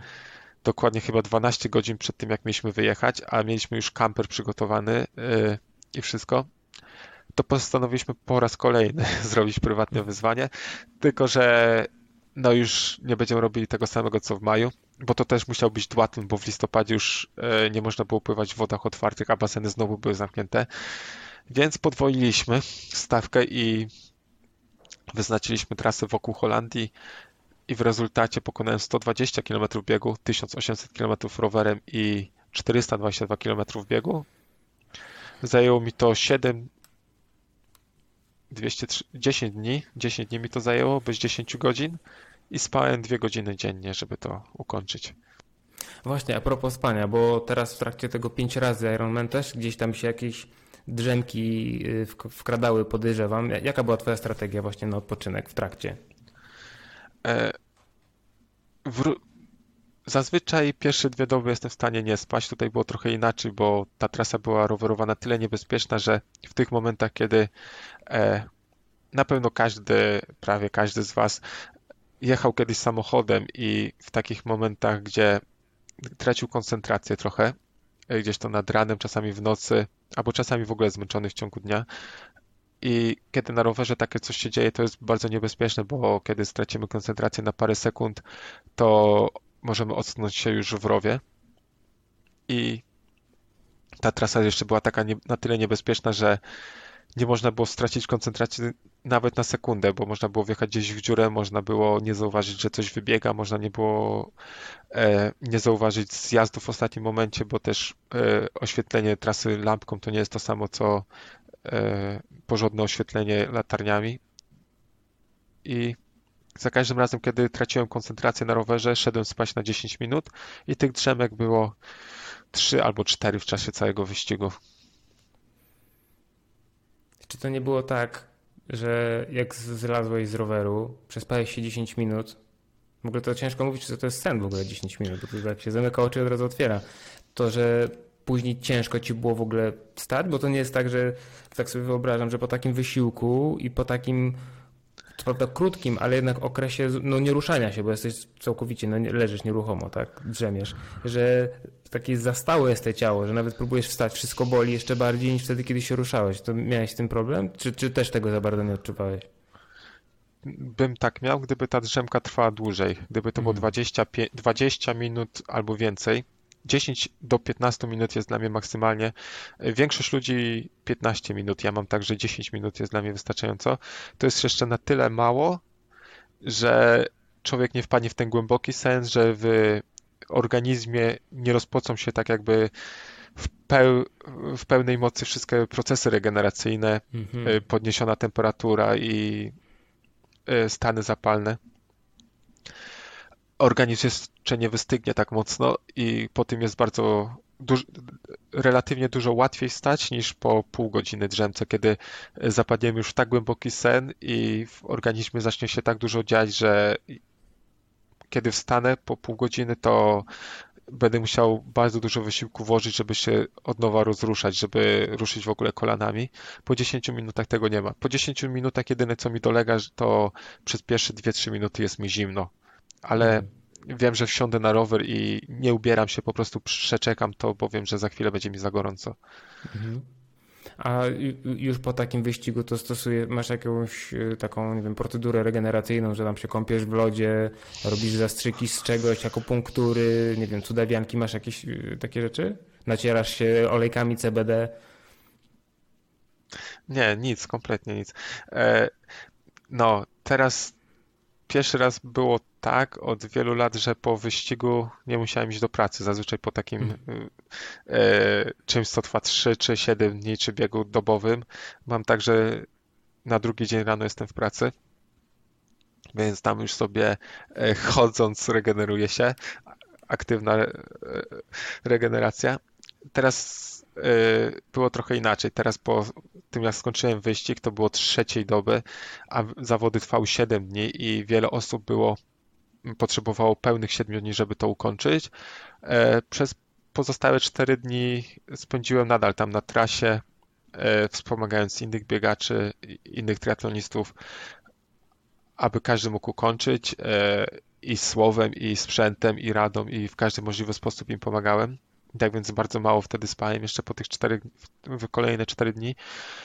E, nie miałem też za bardzo czasu na regenerację, jedynie odżywianiem trochę. E, wiadomo, po skończeniu tego wszystkiego miałem wielkie ubytki mineralne w, w moim ciele. Mhm. Potrzebowałem dużo białka, dużo węglowodanów, dużo witamin przyjąć bardzo szybko. No, jeszcze chodziłem na wycieczki, bo też jednak zabrałem tam rodzinę na wakacje i nie chodziło o to, żeby przez 7 dni siedzieli w hotelu i oglądali wyścig. No tak.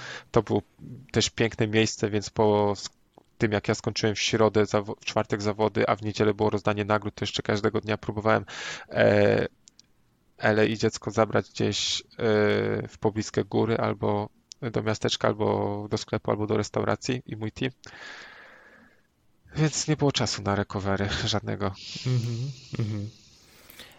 A w takim, na przykład teraz, teraz jesteś w takim troszeczkę w czasie roztrenowania, udzielania wywiadów i tak dalej. E, ty jesteś, z tego co wcześniej mówiłeś, jeżeli chodzi o to przygotowanie do przyjmowania żeli i tak dalej, ty na dobrą sprawę cały czas jesteś w takim trybie trochę odżywiania, tak jakbyś startował de facto, nie? Trochę. E, trochę tak. Ogólnie mm, dla mnie ważne jest odżywianie, bardzo ważne i ja przez no dobra, może trochę przesadę, bo mam dużo wyjątków i dużo błędów popełniam i dużo słabszych dni, ale w zdecydowanej większości bardzo ważnym jest dla mnie odżywianie i odżywiam się na co dzień e, w sposób sportowy, w sposób zdrowy, nie wiem jak to nawet nazwać. Też, jest, też jestem dietetykiem razem z żoną, więc mhm. układamy diety innym i też e, sami staramy się podążać tym wszystkim. Obliczamy sobie jakoś e, proporcje białka, węglowodanów, tłuszczy.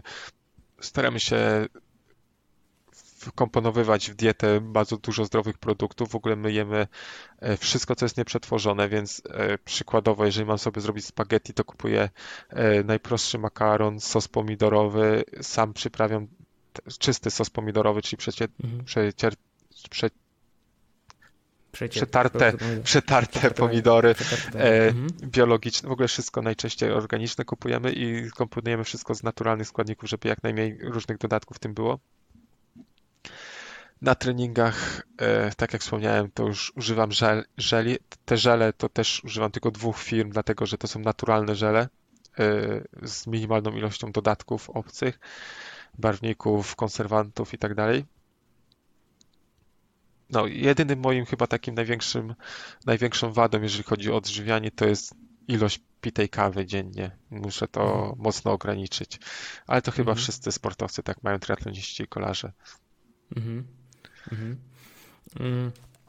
Wiesz co, jeszcze chciałem się ciebie zapytać um, o taką rzecz, że wszystko zaczęło się de facto od tego, że chciałeś rzucić palenie i wybrałeś sobie taki cel, tak jak mówiłeś, żeby móc do niego dochodzić bar przez bardzo długi czas, żeby na bardzo długi czas o tym paleniu jakby nie móc myśleć. A my, my bo to ile czasu, to już ile? 5 lat minęło mniej więcej, tak? Dobrze 5 lat, 5 tak, lat. No. 5 lat. To masz czasami jeszcze takie coś, że a, zapaliłbym. Tak wiesz, Rzadko. przechodzi przez głowę, nic z tym nie robisz, ale wiesz, przechodzi, a, w sumie to bym zapalił. Rzadko, ale na przykład miałem to w zeszłym tygodniu, niespodziewanie. W ogóle bo musiałbym ci nakreślić całą sytuację. Nie, e, bardzo proszę, jestem bardzo ciekaw, bo ja sam jestem w podobnej sytuacji. Ja rzuciłem palenie i 10 lat temu, a w, i do tej pory i nie, i nie zapaliłem ani razu papierosa od tego czasu. Ani razu się nie złamałem, nie zapaliłem, nawet nie wziąłem bocha, nic. Ale raz na jakiś czas, raz na kilka miesięcy się, jest akurat składają się tak czynniki dookoła mnie. Tak. Ja sobie tak, a, w sumie bym zapalił. No właśnie. nie robię tego, ale tak to właśnie mniej więcej coś takiego chciałem ci powiedzieć, bo zobacz, e, to są wzorce pewne, wzorce, które e, mamy gdzieś tam w podświadomości zapisane i kiedyś, 10 lat temu przyjmijmy, e, wychodziłeś na spacer, e, skręcałeś gdzieś tam koło jakiegoś domu i tam zap zapalałeś papierosa i kiedy dzisiaj powtórzy się ten wzorzec, e, zakręcasz koło tego domu i myślisz, a nie, już nie palę, wiesz. I, I ja miałem teraz ostatnio tak samo. Kiedyś e, po pracy uczyłem się języków, programowałem, siedziałem do późna w nocy przy komputerze przez wiele godzin, kiedy już wszyscy, w domu spali i wtedy wychodziłem często sobie na spacer zapalić y, co jakiś czas regularnie. Teraz, kiedy wróciłem z Kolmar po tych zawodach, y, to jest, jestem jeszcze nadal na okresie wypowiedzenia w pracy do 1 sierpnia, czyli jednocześnie pracuję i próbuję odpowiedzieć na wszystkie maile, układam treningi, układam diety, odpowiadam sponsorom, tworzę stronę www, e, mnóstwo rzeczy robię. No i śpię tak po 2-3 godziny dziennie, czyli od 21 do, do 2 w nocy siedzę przy komputerze i pracuję. I mój, moja podświadomość czuje się tak jak wtedy, e, kiedy paliłem i kiedy programowałem, kiedy uczyłem się języków i kiedy siedzę przy komputerze w nocy, to regularnie nachodzi mnie taka myśl, zapaliłbym, zapaliłbym. I ciągle mm. muszę mówić, nie, Adrian, Adrian, nie, już nie palimy, już wywisę to, to z Ja miałem taki odruch bardzo długo, jak czekałem na autobus. Bo zawsze jak czekałem na autobus, stałem na przystanku, to paliłem papierosa, bo czekałem na autobus. I później jak rzuciłem palenie, za każdym razem jak czekałem na autobus, to było takie, że aż nawet szukałem przy sobie, czasami sprawdzałem, czy mam te papierosy gdzieś. No więc tak, to dokładnie są takie um, odruchy, które sami sobie gdzieś tam powbijaliśmy do głowy, nie? I to, I to potrafi wrócić czasem. Jeszcze mam do ciebie takie pytanie, no, bo ty jesteś w Holandii, a tam u, u ciebie w okolicy to też takie powodzie są, bo tam właśnie no, one są największe chyba w Niemczech i w Belgii, ale w Holandii też coś słyszałem, że tam pozalewało mocno. E, tak, akurat w tym regionie, w tej prowincji, co ja mieszkam, są powodzie. Mm, ja mieszkam nad samą rzeką. E, u nas jest bezpiecznie. Właściwie wczoraj, dzisiaj rano przyszła największa najwyższy poziom wody był, więc e, u mnie się nic nie stało, ale bardzo dużo tutaj pozalewało. Dzisiaj moja żona była nad rzeką, kiedy ja byłem rano w pracy, wysłała mi zdjęcia, to woda podeszła pod maksymalnie wysoko podwały i te domki, które znalazły się tam po drugiej stronie, wszystkie są zalane. No to trzymam kciuki w takim razie, żeby nie, było, żeby nie było gorzej tylko, żeby już było tylko tam coraz lepiej. I na koniec, na sam koniec mam do Ciebie takie pytanie, które zadaję swoim gościom. No teraz jesteś właśnie w takim cyklu, gdzie między innymi też po podcastach różnych e, jesteś, jesteś zapraszany i masz, masz okazję opowiedzieć o swojej pasji i o sobie, ale czy jest może jakieś pytanie, którego nikt ci nigdy nie zadał, ale na które chciałbyś odpowiedzieć? Jakaś taka myśl, którą chciałbyś się podzielić, ale nie miałeś okazji, bo ci nikt o nie zapytał. A to jest bardzo dobre pytanie. Szkoda, że nie miałem czasu się zastanowić nad tym. E, teraz mi tak na, na szybko ciężko e, to wymyśleć. Mm. Kurde, nie wiem. Myślę, że e, bardzo wiele rzeczy takich technicznych się ludzie pytają. Ludzie też często się pytają, dlaczego, tak jak ty się na początku zapytałeś, dlaczego to robię. Myślę, że też bardzo ciekawym pytaniem i odpowiedzią jest, e, co ja z tego mam dzisiaj, e, mhm. bo, e, bo to wszystko robię, co wszystko kosztuje mnie mnóstwo pieniędzy, bo finansowo dokładam do tego potężne ilości. Myślę, że w zeszłym roku dołożyłem do wszystkiego jedną czwartą swoich zarobków. Kosztuje mnie to mnóstwo energii, mnóstwo towarzyskich poświęceń, bo przez treningi często nie wychodzę, praktycznie nie spotykam się z kimś na grillu, nie, nie chodzę z ludźmi do restauracji. Moją żonę to też kosztuje dużo cierpliwości, chociaż staram się, naprawdę bardzo, bardzo się staram, żeby nie ingerowało mój sport w nasze życie, dlatego dużo więcej poświęcam snu niż czasu poświęconego rodzinie. Więc można by było zapytać się, co ja z tego mam, co równoważy ten cały wysiłek.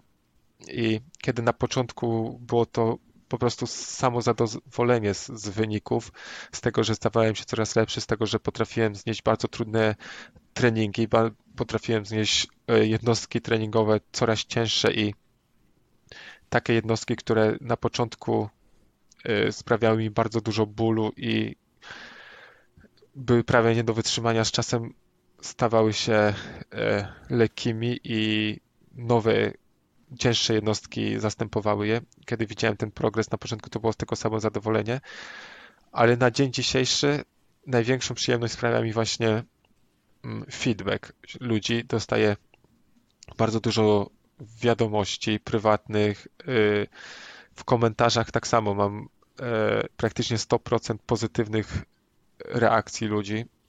Mm. I sama świadomość tego, że gdzieś ktoś dzisiaj e, przepisał się z olimpijki na pełen Ironman, e, co było spowodowane tym, że usłyszał, że ja zrobiłem pięciokrotny, tym, że ktoś odezwał się do mnie i zapytał się, czy jest w stanie zrobić ultra. Ja mu odpowiedziałem, poprowadziłem z nim kilka dni konwersację na Facebooku i po roku on mi pisze, że właśnie ukończył bieg rzeźnika. Każda taka historia, to, że ktoś e, w ogóle odkrył jakąś swoją, jakąkolwiek pasję, nie do końca biegową, bo ja też e, pomagam na wielu innych grupach ludziom i każda taka pojedyncza historia, każdy taki pojedynczy człowiek, a tego już się zbiera w tysiące, sprawia, że już nie mógłbym nigdy przestać tego, co robię, bo wiem, że to jest ważne dla kogoś i wiem, że, że to ma sens nie tylko dla mnie, ale dla wielu, wielu ludzi. Super, piękna odpowiedź. Adrian, bardzo Ci dziękuję za to, za poświęcony czas. Trzymam kciuki, będę śledził. Y, ty, o właśnie, bo ty masz chyba na Patronite konto też, nie? Też w ten sposób e... wsparcia szukasz. Tak, e, wsparcia szukam na trzy, trzy, sposoby w sumie. Szukam sponsorów, mhm. prowadzę diety i trening, z czego przychód idzie na moje kolejne cele oraz prowadzę Patronite. Na, ja w grudniu rozpocząłem kanał na YouTubie w sumie, żeby się odwdzięczać za ten Patronite i dzielić się swoją wiedzą. E, póki pracowałem, trenowałem i poświęcałem czas dziecku, po dwóch odcinkach stało się niemożliwe, żebym ja to robił e, cały czas, więc wstrzymałem to, ale od 1 sierpnia wracam i ten kanał będzie rozwijany i będzie powstawał coraz, e, coraz więcej dobrej jakości, coraz lepszej jakości odcinków.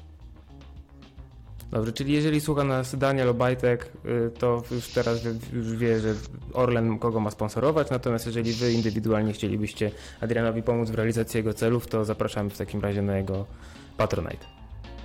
I tak, na kanał. Dziękuję ślicznie. Tak. Super, dzięki Adrian. Bardzo dziękuję. Dziękujemy Wam bardzo za uwagę i do zobaczenia. Dziękuję ślicznie. Do zobaczenia. To już koniec podcastu. Dzięki, że chcieliście nam w nim towarzyszyć. Pamiętajcie, odwiedźcie Patronite Adriana, a jeżeli nie odwiedzicie Patronite Adriana, zawsze możecie odwiedzić również mój i zostawić tam parę złotych. E, ci co wiedzą, to wiedzą, ci co nie wiedzą, to im powiem, że zbieram na studio, tak żeby móc nagrywać jednak podcasty możliwie często na żywo z ludźmi i mi się przyjemnie rozmawia i Wam się będzie też to przyjemniej, przyjemnie tego słuchało. E, więc w razie czego wchodzicie na patronite.pl panmareł i tam dokonujecie jedynego słusznego wyboru, jakim jest e, wsparcie finansowo e, moich projektów. A tymczasem chciałem podziękować dotychczasowym patronom, czyli m.in. Przemkowi Mijalowi, Arturowi Krzymińskiemu, Dominikowi Kupińskiemu, Dawidowi Ziółkowi, Elżbiecie Ziółkowskiej, Dawidowi Mochnarowi, Marysi Ogierman, Wadimowi Wieczorkowi, Karolinie Woźniak, Andrzejowi Czajskiemu i Pawłowi Wojciechowskiemu i pozostałym moim ukochanym, wspaniałym, najukochańszym świecie patronom. Kochani, Dziękujemy Wam bardzo obaj z Adrianem za uwagę, za to, że byliście z nami. Do zobaczenia w kolejnych podcastach.